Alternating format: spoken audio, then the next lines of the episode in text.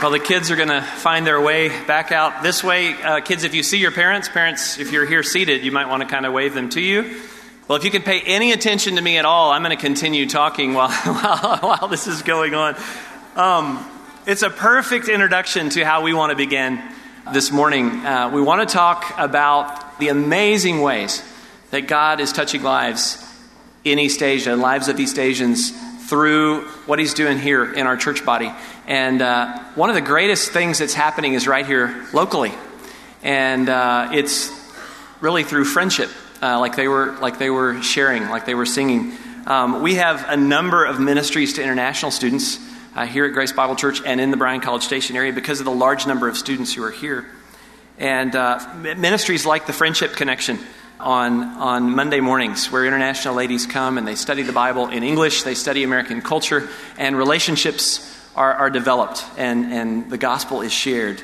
Uh, we have a, an Asian Internationals Bible study that uh, takes place each Sunday morning, and the Wolkins and the Allens use uh, the Bible in English, Bible study in English to help teach and, and train in English, but also, again, to share the gospel. There is the International Christian Fellowship that's led by the, um, the Marshalls and the Roberts, and uh, there's Bridges International uh, here on campus. And actually, there's some folks from Bridges with us this morning out in the lobby. Various ministries that, that reach out to international students right here. And, and one of the greatest opportunities for each and every one of you, you don't even have to be a part of one of those ministries, is the Conversation Partner Program, uh, where you can just sign up for an, an hour or so every week or two uh, to sit down with your own international friend and, and share your heart and let them share their heart with you and, and develop a relationship and, and uh, just tell them about your faith. Great opportunities uh, to share with international students. And, and in the course of years of that kind of ministry going on, uh, a couple here at Grace Bible Church, Andy and Sophia Chan, uh, noticed in particular, as many of us did, uh, that there was uh, a great deal of interest among East Asian people who were here at Texas A&M. And so the Chans uh, spoke Mandarin language and felt led to begin a Bible study in Mandarin language, which began as a Sunday school class, I think, in about the year 2000. And uh, that has grown and grown with the number of students who come for uh, worship and teaching in their language. And now, this year, that will become the Grace Bible Mandarin Church. Enough families are staying here and, and being here long enough to form a core along with the students, and, and God is really, really moving in that. And so we have a, an opportunity to celebrate uh, uh, in a small way uh, what God is doing through that group. And uh, Dr. Jim, our friend who is uh, part of the Mandarin uh, Church at Grace, come on up, Jim, is to, we're just to give a little interview here and talk find out uh, some of what, uh, what God is doing in the Mandarin Fellowship here. So tell us what you can about your job and your family and um, uh, just the reason that you're here in Bryan College Station. Howdy, ni hao. I, uh, I work at A&M and the associate professor. Uh, I uh, met my wife 15 years ago at the train station. We got married. Uh, and uh, you didn't get married at the train station. no, in the church. Uh, we we have uh, daughters, and uh, we live uh, just the house next to you. Cool. Now, your family is a, is a Christian family, but tell me about your family of origin and the, the faith background that you yeah, came from. I, I was I grew up in the East Coast in, in and my parents used to be atheist, strictly speaking, though I think in a subtle way, my father had a little uh, uh, ancestor worshiping. Hmm. So, kind of a mix of uh, spiritism and, and, and atheism yes. as well. Yes. So, what pathway brought you, uh, you know, for your education and and just as your career developed? What what's the pathway that brought you to uh, to here? And how did you first hear the gospel of Jesus Christ? Uh, I I grew up I largely as uh, you know people called elite students, always uh, in the top. But uh, the, the first, literally speaking, uh, the first time I heard about gospel was in the radio. I was in listening to the radio from uh, they were, but I, I didn't quite understand the salvation because uh, only thing I remember now is they're talking about uh, young man, young woman, and you know not touching each other. But that that was I was uh, thinking all the time at that moment. so that that was Christianity. Yeah, then I uh, came to the States in uh, 07. I, I went to graduate school in Illinois, University of Illinois. I had a uh, lab mate. He uh, invited me to the church occasionally uh, and to his uh, home also. Uh, that's the starting point. I, I know, I heard about Jesus in the, the gospel. The lab mate was uh, an American, or Uh, he's American, yes. okay. So, uh, what what have you observed from your own life and and from what you see here uh, in the lives of students, the impact that an English-speaking American uh, can have in the life of an East Asian person? It is uh, tremendous, I would say. Uh, for me, uh, you know, it, it took me seven years uh, since I heard about gospel and become a Christian. Uh, but I didn't become a Christian because I studied every book of Bible, or I'm convinced that uh, scientifically or reasoning that the Bible is 100% uh, correct. It is because I, I see the lives of the Christians around me, a lot of Americans, uh, both in Illinois and here, and, and that uh, changed me. And, and that's how I become a Christian. And also here, uh, you know, when we came here, uh, my wife uh, started a uh, conversation partner with uh, uh, Carl Johnson and uh, a lot of students here I know in the student uh, uh, fellowship. They had a conversation partner with American student. Uh, so the, the impact is tremendous. So, when actually did you become a believer? And, and uh, tell us a little bit about that, how the gospel touched your heart. That was, uh, well, the, the, fund, the things fundamentally changed my mind was uh, when, when I was graduating, I was looking for a job. I, I thought I would get one because I was in the top school, in the top program. Uh, but I didn't. Uh, God worked in a mysterious way. I prayed. The only thing I learned from church, not, not, not the salvation gospel, I learned how to pray. So the first time I prayed to God, and He answered me. Uh, so that made me start to thinking, wow, there, there might be possibility there is a God. And, and uh, it's a long way from me. But I came here uh, in 03. Uh, then uh, um, one day I walked into uh, Andy Chen's office. I said, uh, it was a little bored here. Uh, you know, do you know a church I can, we can go? Uh, so that's how I started uh, really to study Bible and learn the gospel. Okay. So, you trusted Christ at what, what year was Uh, in uh, 2003, a year uh, after I came here. 2003.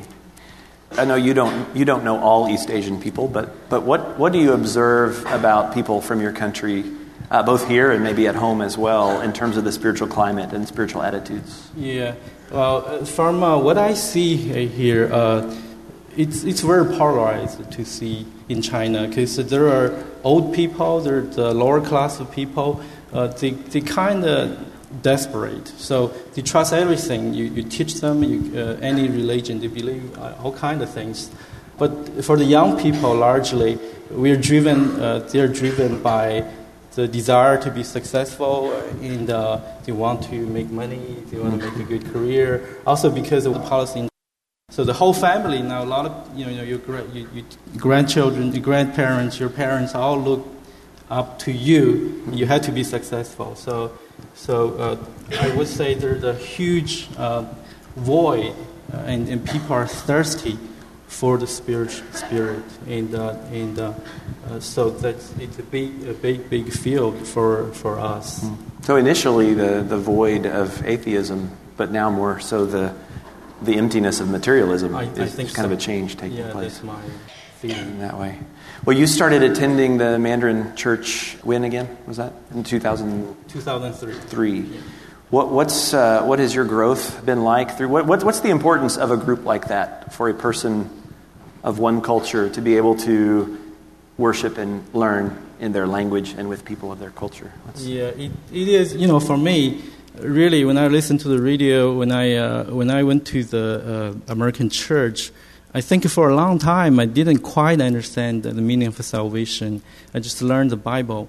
But uh, with this group, uh, you know, you, people talk to you and, and you worship in, in your native language. That's really, really helpful. And uh, also, uh, just uh, you know, for a lot of people, uh, my friend, my colleague, I have a colleague uh, in the department. One time he told me that uh, he said, I, I have, Jim, I have no hope to become a Christian, uh, but I want my children to grow up in, in a Christian, uh, you know, environment. So he would send his child, children, to to our uh, Imagine worship. But of course, I told him never lose hope. There are hope. Great. Well, um, okay, you, you've been uh, maybe increasingly filling some leadership roles in the group, and, uh, and, there are others as well who are stepping into leadership. And I know that we can uh, pray for you and the other leaders as that takes place. And uh, what, what are some other things that we could be praying for you personally and, and for the group as well?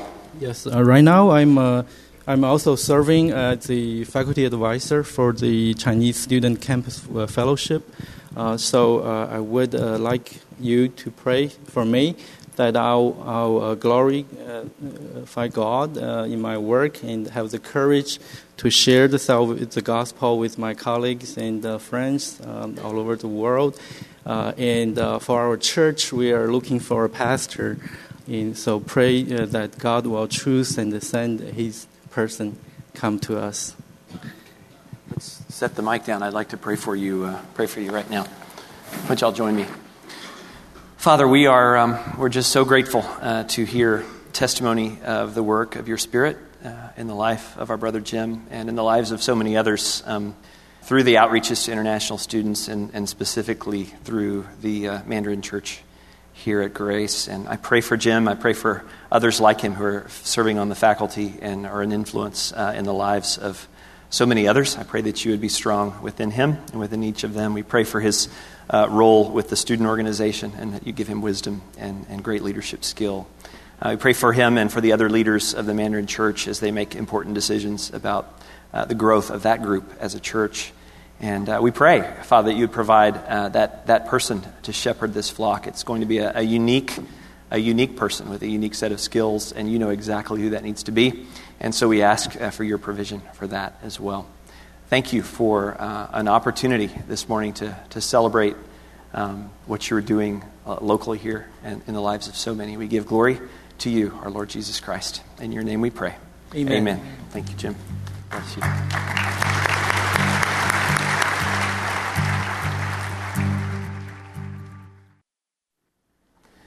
Well, as I mentioned earlier, we uh, are not only going to celebrate and hear about things that God is doing here locally, but also over there, um, uh, right, right there in the country that we're speaking of. And just want to introduce for you, to you for a few moments ways that God is touching lives there. Um, there are several workers from Grace Bible Church who are uh, serving in East Asia among unreached people groups.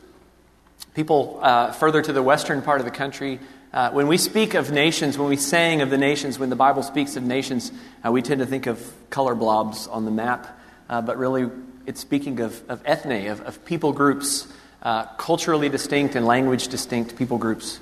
And there are many uh, of those groups in East Asia uh, which are still really unreached, untouched by the gospel. And we have a family who are serving as Bible translators, an all important work of bringing the scripture to people in their own heart language. And uh, there are folks uh, from Wycliffe Bible translators here this morning uh, who would love to share with you about that all important work that's something that's on your heart.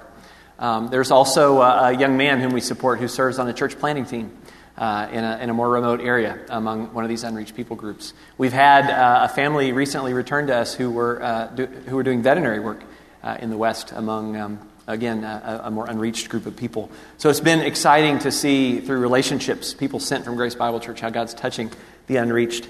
Also, though, uh, as you've noticed in our, in our publicity, our preparation for this week, um, we've, we've said 15 years of grace in Asia. And that's in reference to a particular partnership, uh, a campus ministry partnership.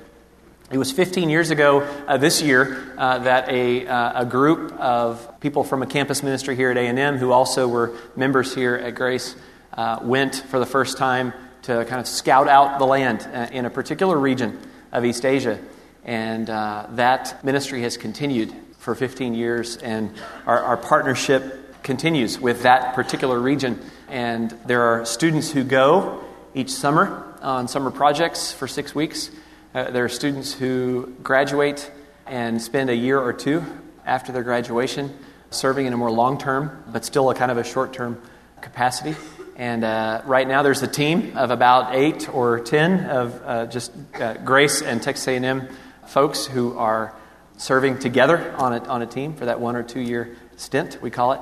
and uh, in a particular city. K, uh, KW is going to tell you a little bit more about that in, in a little bit. But um, and then out of those who serve for those one or two years, there are some who stay longer, and uh, really a lot of longer term workers have come about um, because of this partnership. Partnership is mainly oriented towards reaching students because that's very important to us here as a church body.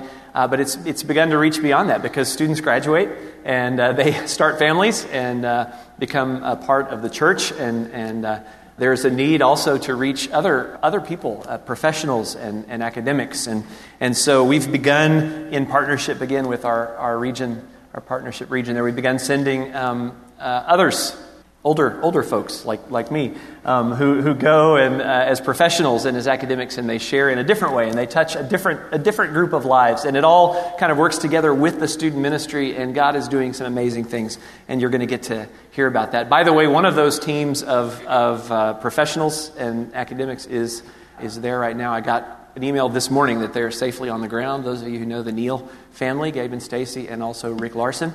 Uh, they'll be serving in the next uh, 10 days or so uh, in some remarkable ways. They're already busy. In fact, it's the end of their day now, and uh, they've had a very busy day today. Um, uh, keep your prayers with them. We're going to hear some now, some testimonies about this. And uh, the first thing that you're going to hear is a video testimony from one of our longer term workers. Was here as a student, was challenged to go as a student, and now he and his family serve there long term. His name is Matt. And uh, he recorded a little video greeting for you as he was walking down the street in his city. And uh, it's, it's a little you know, sketchy on the video and everything, but it's really going to touch your heart. And then following that, I mentioned our partnership region. Uh, the director of that region, the director of all the ministries in that region, uh, and our, our partner in ministry, his initials are KW, and we call him KW because it's a lot easier to say. KW is here with us this morning to share from his heart and from the Word. And uh, so you're going to learn a lot about what God is doing. And I'm going to go ahead and, and turn it over now to via video. Good morning, GBC friends. Hope you're doing well. Since I couldn't be with you for these few days, I thought I would uh, share a little bit as I walked along the street on this uh, rainy, snowy day. The mission statement of Grace Bible Church is to raise up next generation leaders to reach our world. And even though that's been your mission statement for just a few years now, I think, uh, it's really been at the heart of what you've been doing from the beginning. And especially within your partnership for this great country, uh, I've been able to both see it, observe it, also experience that commitment as I'm one of those leaders that you poured into a long time ago.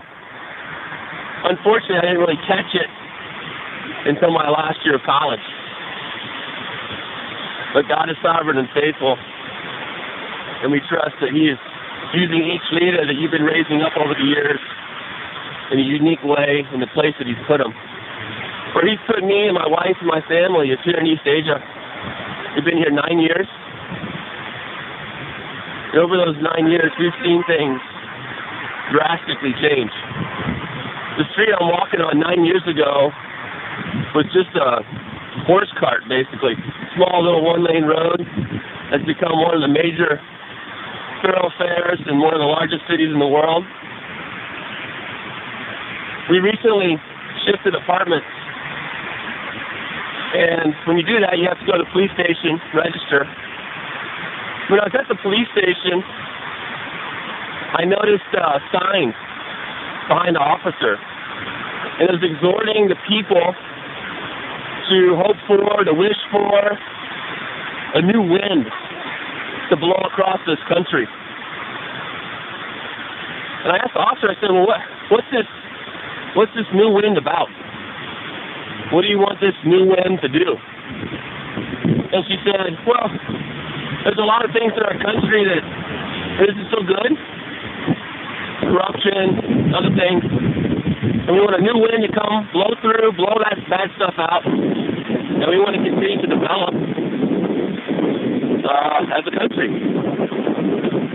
I finished my business at the police station, walked out. As I was walking back home, I was really struck by that vision. Vision of a new wind, almost a prayer of the government to see a new wind blow through this place. And as I was walking, God led me to consider John chapter 3. As you know, it was a dark night. Nicodemus comes to Jesus. They begin a conversation about rebirth. And during that conversation,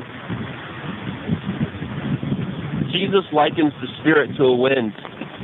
We don't know where it comes from, we don't know where it's going, but we can sense, we can feel its impact.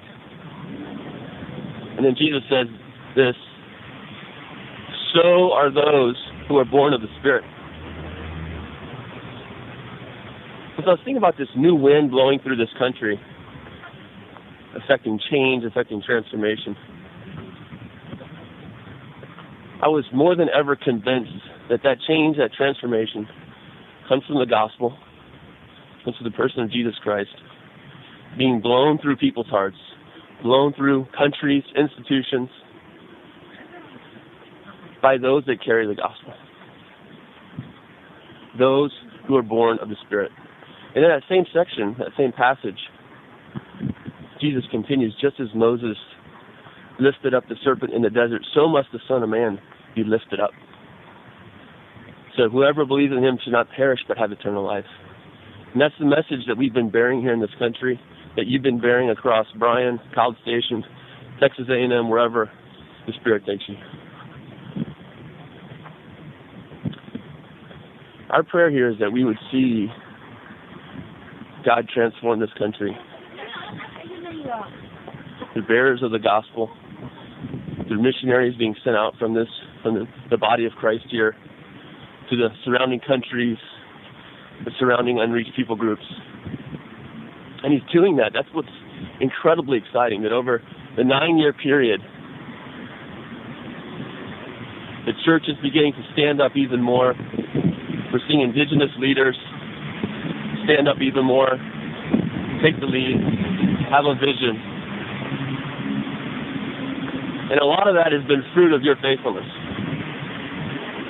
As you have stewarded your resources, as you have given sacrificially, with intentionality, with focus, with a perspective on the long term, things are happening. God is transforming hearts, and the Spirit is picking them up and blowing them around the world. And that really is our heart. That's really our passion. As you celebrate many years of faithfulness, I celebrate with you. My wife celebrates with you. We as an organization celebrate with you because it's a demonstration of His goodness to you and His goodness to others because you're willing to share that. Because you are blessed, you've been a blessing. And we pray that God would continue to pour out his blessing upon you, that he would continue to grant you favor, both at home and abroad, that he would continue to raise up next generation leaders from within your congregation that would have a passion and a heart to be sent out. Sent out to Moses Hall, that's where I lived. Sent out to the biochemistry department, that's where I studied worked. Sent out across America, across the world, wherever. The place can matter.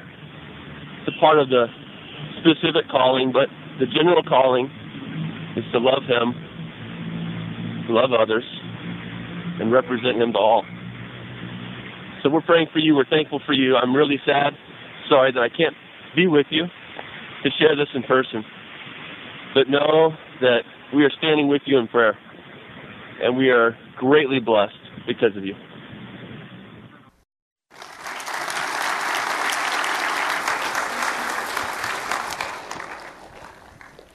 Howdy. It's a great joy for me this morning to be with you. Uh, it's my first trip to Aggieland. Um, but so far, it has been a tremendous trip for me. I heard so much about Grace Bible Church from the co-workers like Matt, which I saw the video just now. And a lot of many of you that went there for summer trips, summer picnics, summer projects. And it was really fun to be here myself. Um, especially this morning, we were able to celebrate with you 15 years of your partnership and involvement and investment you have put in into East Asia. So, on behalf of the, my co workers back in East Asia, a big thank you to all of you here.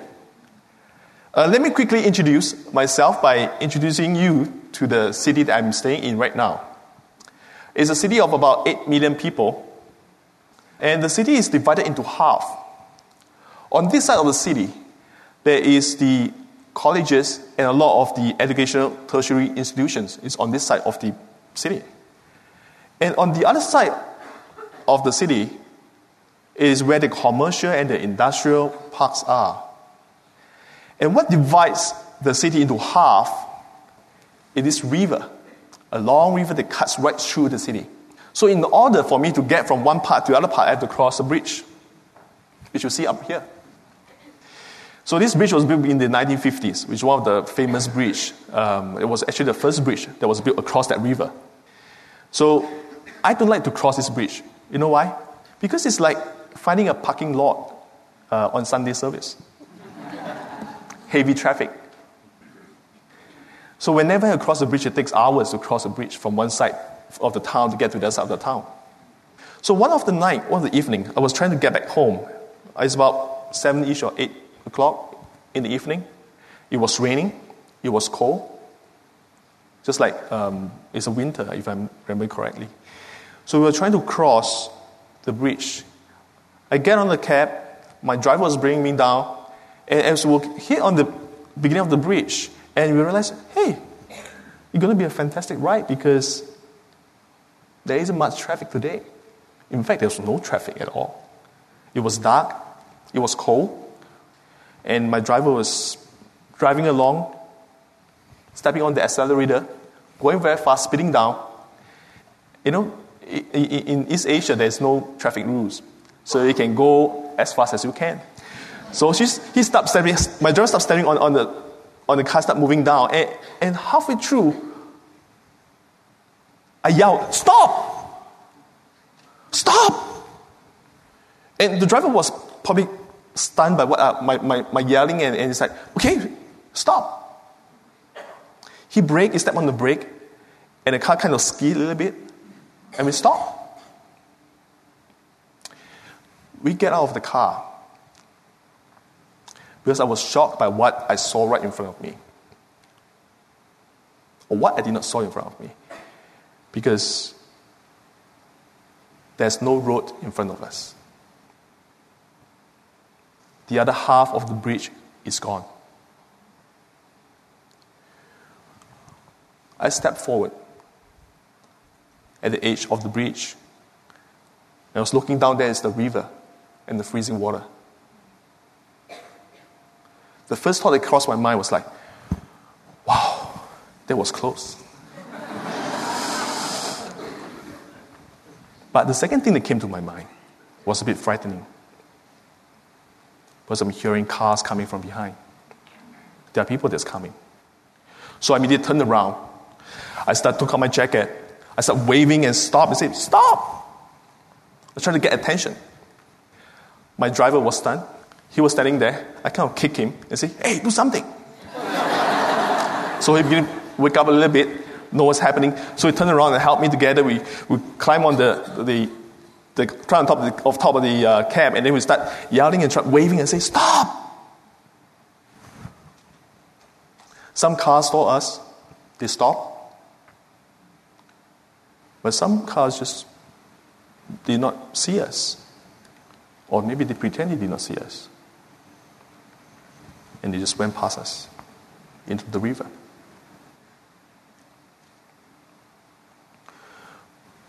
At the time I was thinking, I was standing there. I was like, how I wish there are more people other than me and the driver to be able to stand in one line and say, Stop, there is danger. But there was no one. We were standing at the line, which was to me, we were standing at the lines of life and death. More so that we are standing in the lines of eternal life and eternal death. Because many people in East Asia know nothing about Jesus. So some of the cars that have went past, a lot of them had never heard about Jesus Christ himself. The good news is this it did not happen. but it could have happened. You know, back in 2005, when, when the Hurricane Katrina hit this nation, I mean, a lot of causeway and bridges were destroyed. And it could have happened easily. And I believe that happened in history before. Okay. This morning, we're going to spend some time looking at what Jesus' response to the loss is. Just like we are standing here on the bridge, and some people might have fallen off the bridge into the river who never knew about Christ, who never knew about Jesus. So before we turn to a few passages in the Bible, let's begin with a word of prayer. Father, we thank you for this morning. And this morning, Lord, we ask that as we look at your scripture, we ask you to teach us. We ask you to teach us your word and connect our heart together to the greater mission that you have in mind. Thank you for all this in Jesus' name. Amen. What is Jesus' response um, to the loss? Uh, let me quickly summarize a few things which crossed my mind as I look at Jesus' ministry. And one of the first thing is we can turn to the Gospel of Luke, chapter 15, verse 1 to 7. It says the tax collectors and other notorious sinners often came to listen to Jesus' teaching this made the Pharisees and the teachers of the religious law complain that he was associating with such despicable people, even eating with them. So Jesus uses this illustration. If you had 100 sheep and one of them strayed away and was lost in the wilderness, wouldn't you leave the 99 others to go and search for the lost one until you found it? And then you would joyfully carry it home on your shoulders when you arrive, you will call together your friends and neighbors to rejoice with you because your lost sheep was found. In the same way, heaven will be happier over one lost sinner who returns to God than over 99 others who are righteous and haven't strayed away from Him. Jesus began to talk about this illustration because there are the Pharisees and the teachers of the law who is not happy with him spending his time with the sinners and the tax collector. They were wondering, what is this guy just trying to do? Is he trying to get some money from the tax collector? What kind of thing is he trying to do? Is he trying to gain some fame from spending time with these sinners? Is he trying to get himself more popular? And what was he trying to do? That was a question they might be asking. And all of us knew that other than the story of the lost, uh, lost sheep, he followed on with the lost coin and the lost son. And the focus of Jesus' ministry, especially with this illustration, it tells us that he wanted to engage with the lost. I think it's one of the trademark of his ministry that was so distinctive throughout the Bible. And in Luke chapter 19, verse 10, it says, For the Son of Man has come to seek and to save that which was lost. He didn't come to look for people that need to be saved. He came here for just one purpose, and that's to engage with the lost and bring the gospel to them. And a lot of times I look at this verse, I begin to ask myself the question as well. As I become a Christian for many years, I look around and look at my friends, and I realize that more of my good friends are believers. I surround myself with uh, the body of Christ, but a lot of times I begin to realize that my circle of friends is lacking of non believers. Whether is it spending time with my co-workers, whether time time is spent with my family or with my friends, a lot of them have become believers. But I realize that I have lost touch with the lost. I have lost touch with people in the community, my neighbors who have not heard about the gospel. I lost touch with the people that I get to see at the grocery store every day. I lost touch with the people out on the street they have never knew about Christ Himself. So many of us, as we become Christians for many years, we begin to lose touch with the lost. And this few days I was driving around in College Station, I realized that there are so many international students in this city. And I was so surprised to see so many people, Asian faces, um, and you know, So many people there was in, in, in this part. And trust that the Lord has bring the world to College Station. And I was just amazed the opportunity you guys have to engage with them, to strike a conversation with them, to share with them who Jesus is all about. That was the first response that I see in his ministry.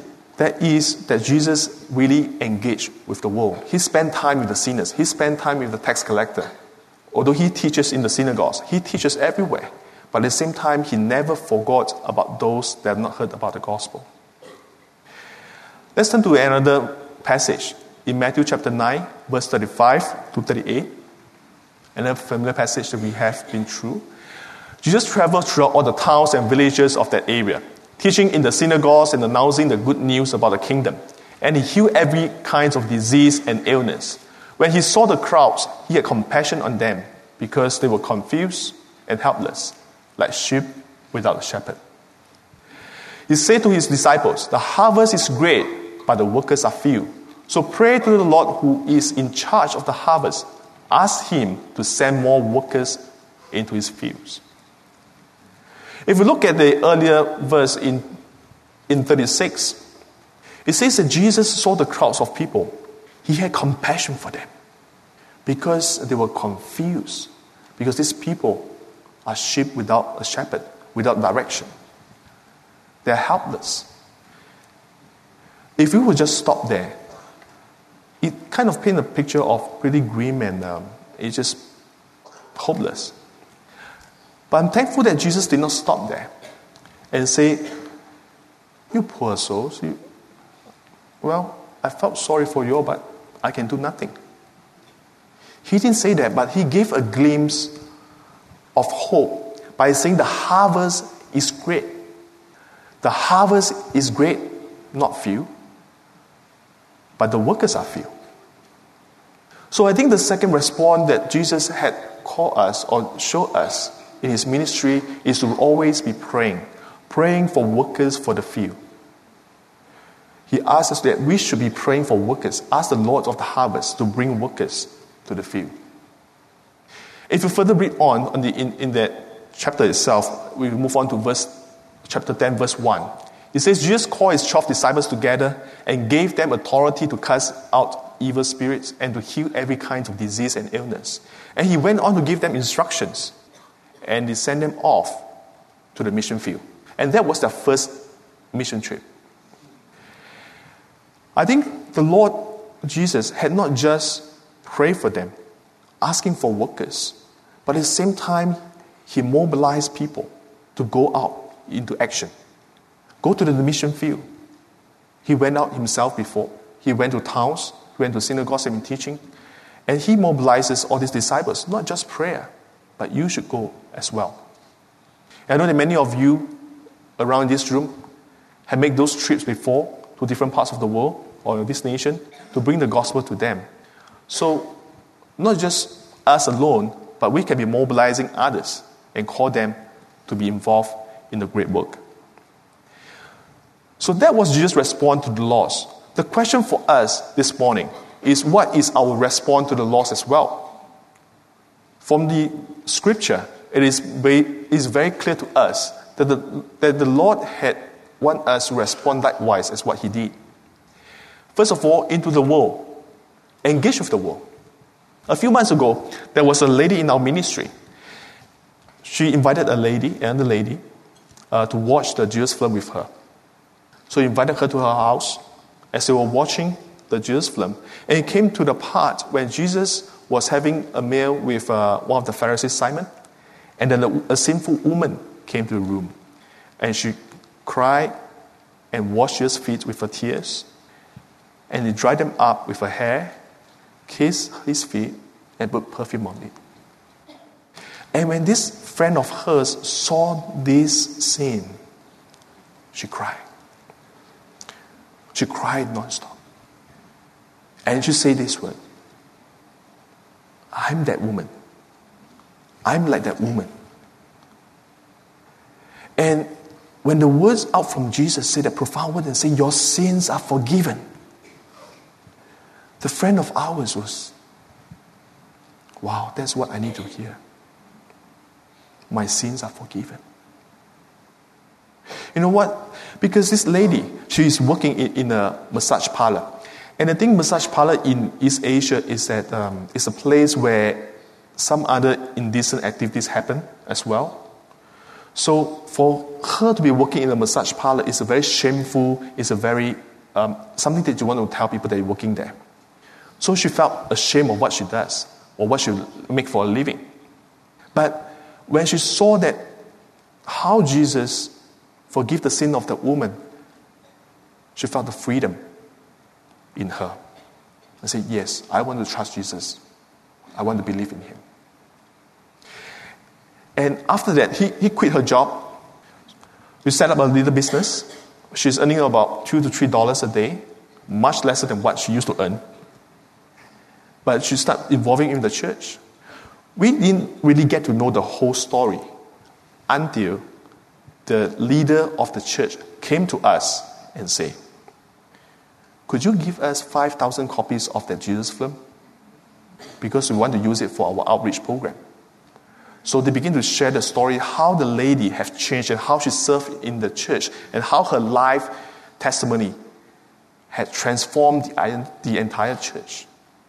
So, because of one lady willing to engage with someone that considered as outcast of the society, by sharing Christ with her, and how the Lord uses this woman to transform the entire church, to willing to engage with the lost, that was just amazing.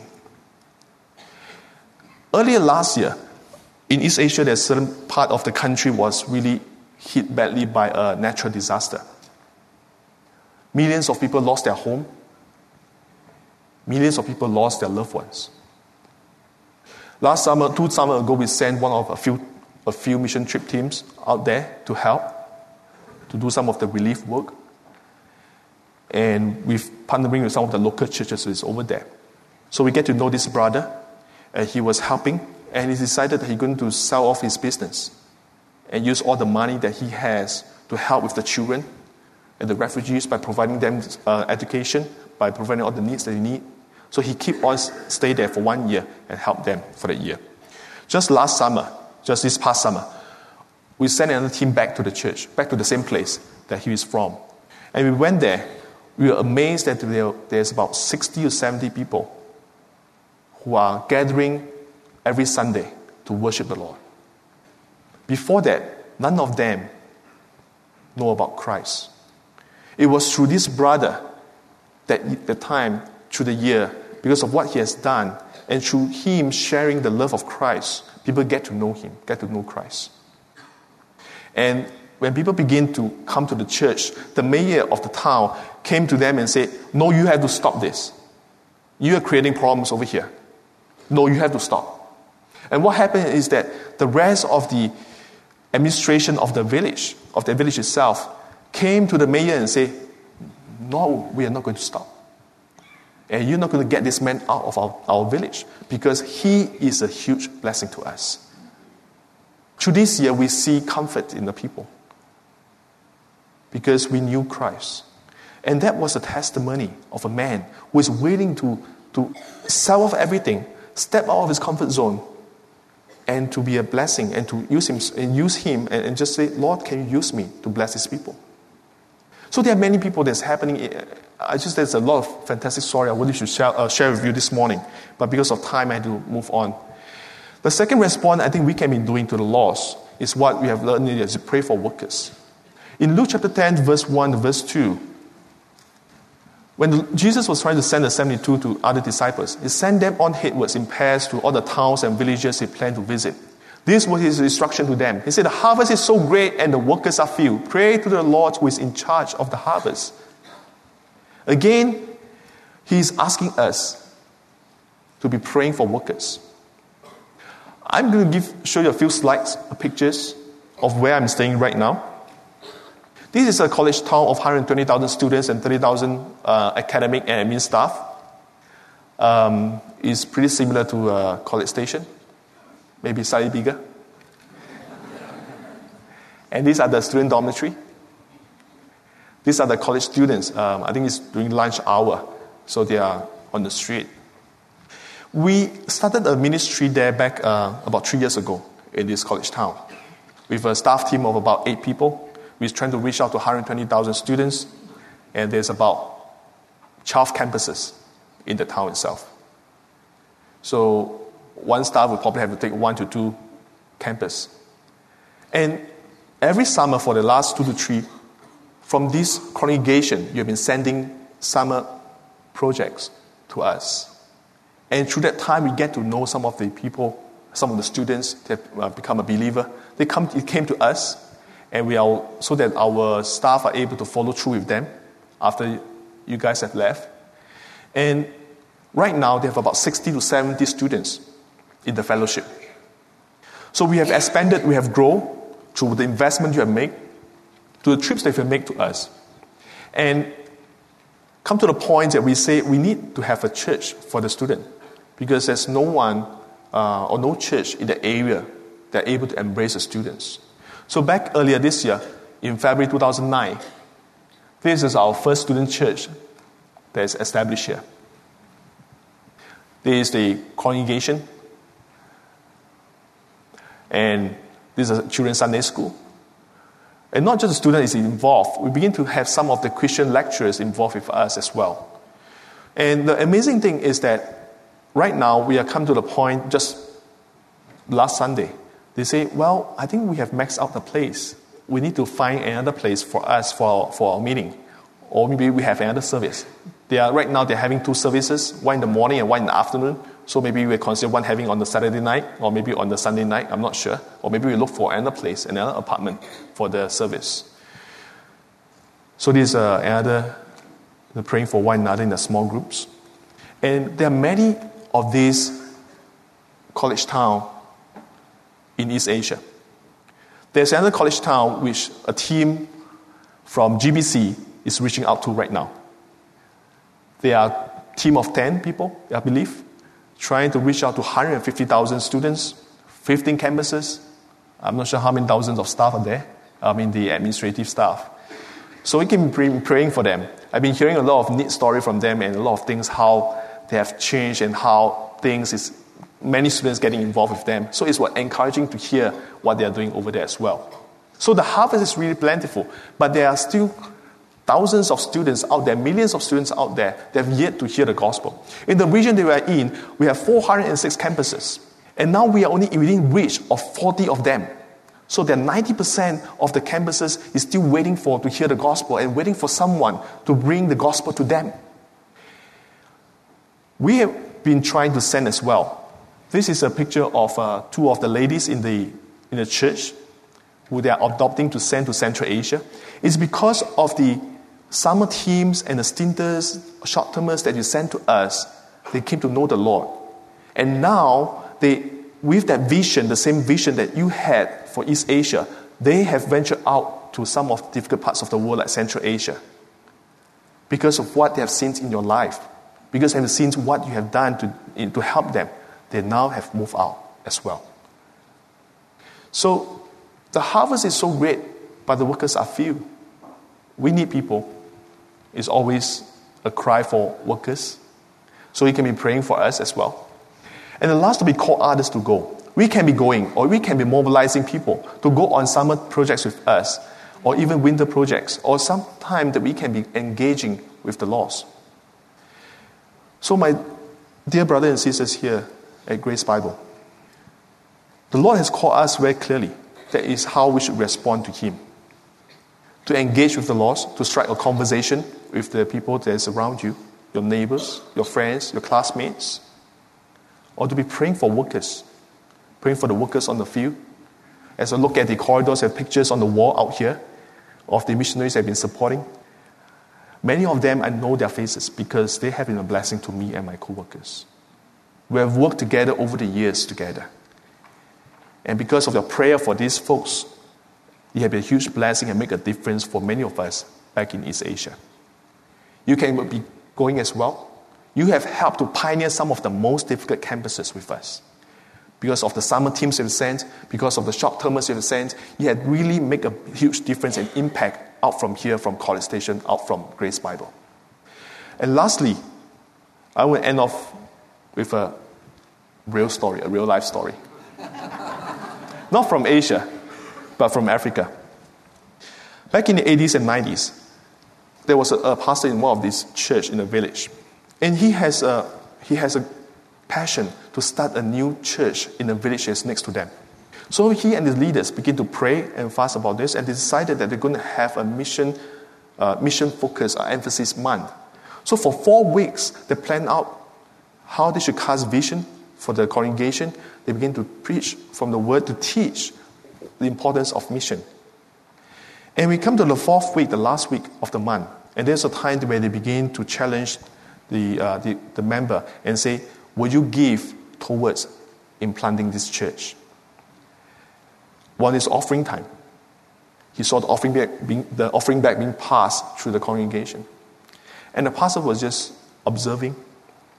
And he, he realized that not many people uh, is giving. So he began to worry. Huh. So without the funds, we're not able to send. Are we able to build the church. What should we do?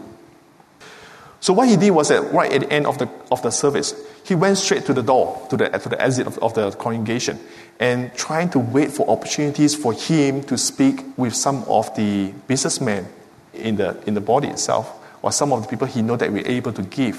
So he was waiting there, and he was trying to talk to them, and was trying to challenge them personally. And he was engaging with them, and he felt a tug in, in his hand, and someone was pulling him. So he turned around and saw this little girl, and he was like, trying to say something to him.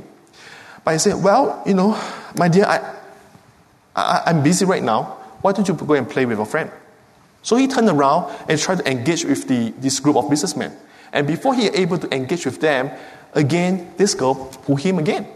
He pulled him, and this time the pastor was a bit frustrated. Well, I, I'm busy right now. Why don't you go and play with a friend? The girl, the little girl, was a bit frightened by now.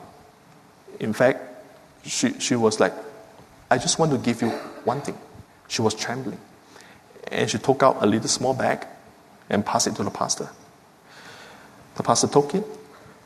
He opened up.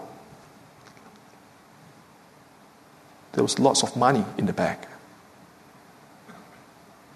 The pastor was amazed by it. Look at the girl and say, I know your family. You are poor. Where do you get this money from? You must have stolen it from someone. Or you must have did some bad thing to get those money. So the little girl was, was getting teary and she was like, No. I, I, I've been hearing what you have been teaching from the word for this past month. And I want to be involved somehow in planning the church. But I'm poor. I have no money. I'm too young to do anything. So I thought that the only way I can do is to sell myself off as a slave so that I can give this money to you. And my buyer is waiting out there, waiting for me to go. And today, the church that was planted, they still have a statue of this little girl in their hall. We might not agree with what she has done, for sure. And this morning, I'm not asking us to sell ourselves you know, off as slaves. But it's a time this morning to us to question ourselves what is our response to what the Lord had taught us?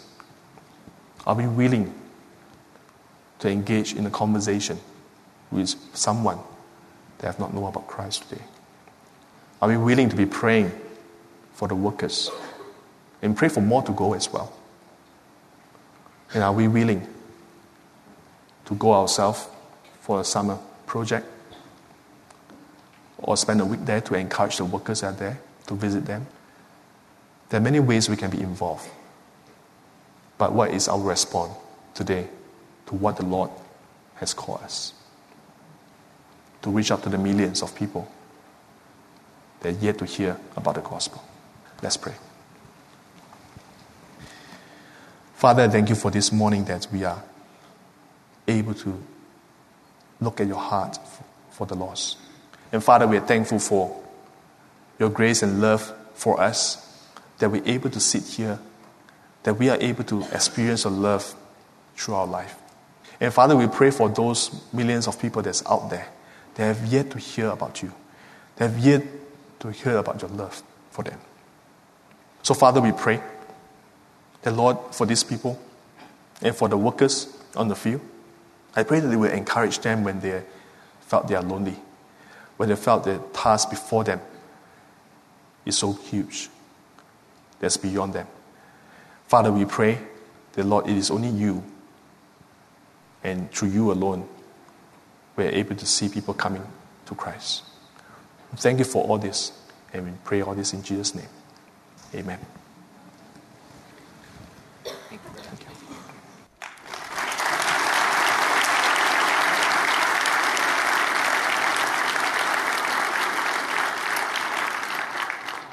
Just share with you for a couple of minutes. So often we have these kinds of emphases, and uh, once we go out those glass doors, it's so easy not to respond because life takes over and you get busy again. But I know God's tugging on each heart in a different way. And I want to tell you about some ways you can respond this morning. And you don't have to sell yourself as a slave, as he said. It's really relatively simple for us to be involved in a very profound way he spoke of engaging in the world, being a part of the world around you. In your bulletin this morning, in the middle column, almost at the bottom, how to become a conversation partner. There's an email address there. You send an email. Uh, Cody, who runs that uh, service for us, will, will touch base with you, and you can engage with an international student in your world right now and just share life and hopefully share the gospel. It's not difficult. He spoke of praying. Um, there are opportunities to pray. Mondays at noon here at Grace is missions prayer. Wednesday mornings, 7 a.m. at uh, Mugwall's Coffee, is prayer for East Asia. Wednesday noon, uh, the men's and the ladies' Bible studies conclude, and, and there's prayer at that time as well. Men's prayer meeting, women's prayer meeting, and a lot of a lot of prayer for missionaries. I have a feeling, though, there are a lot of folks in our church body still who are not personally connected with one of our missionaries. And a lot of our missionaries are here this morning. As you go out the doors here, there are going to be tables, and there are folks with a variety of ministries. Just walk out there, pick a table, give them your contact information, give them your email address, so they can send you prayer letters, and you can pray. Engage personally in a personal relationship uh, with one of these folks. Caleb will be down here afterwards, too. I know there are folks from the, from the region that we've been talking about that would love to have you as a prayer partner. And then he uh, spoke of of going and calling others to go. Uh, we're offering uh, a number of short term opportunities that you can be a part of. We have a little vi- video presentation here uh, to tell you a little bit more about that, and then, and then we'll wrap up in prayer.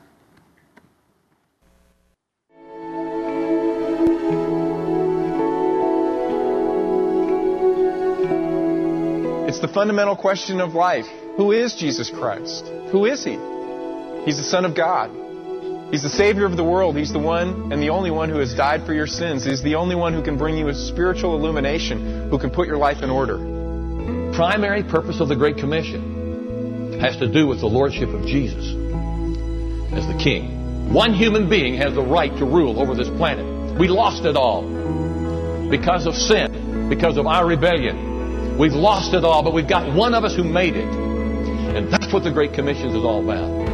The Great Commission is the commission to bring people under the lordship of the King. If Jesus Christ has been given authority, the authority must be responded to by the people of His world. When He is established in His kingdom, there will be at His feet those kneeling in His presence, worshiping Him from every nation, from every tribe, from every tongue. And I want to be a part of it. Jesus went he did something. He moved. He left his comfort zone. He got up and he went. You see, the eyes of Jesus saw the infinitely greater need in their lives. Jesus felt compassion. And if there ever was a day when we need to feel compassion on the crowds and on the lost, it's today. All the ends of the world shall remember and turn to the Lord, and all the families of the nations shall worship before you. For the kingdom is the Lord's, and he rules over the nations.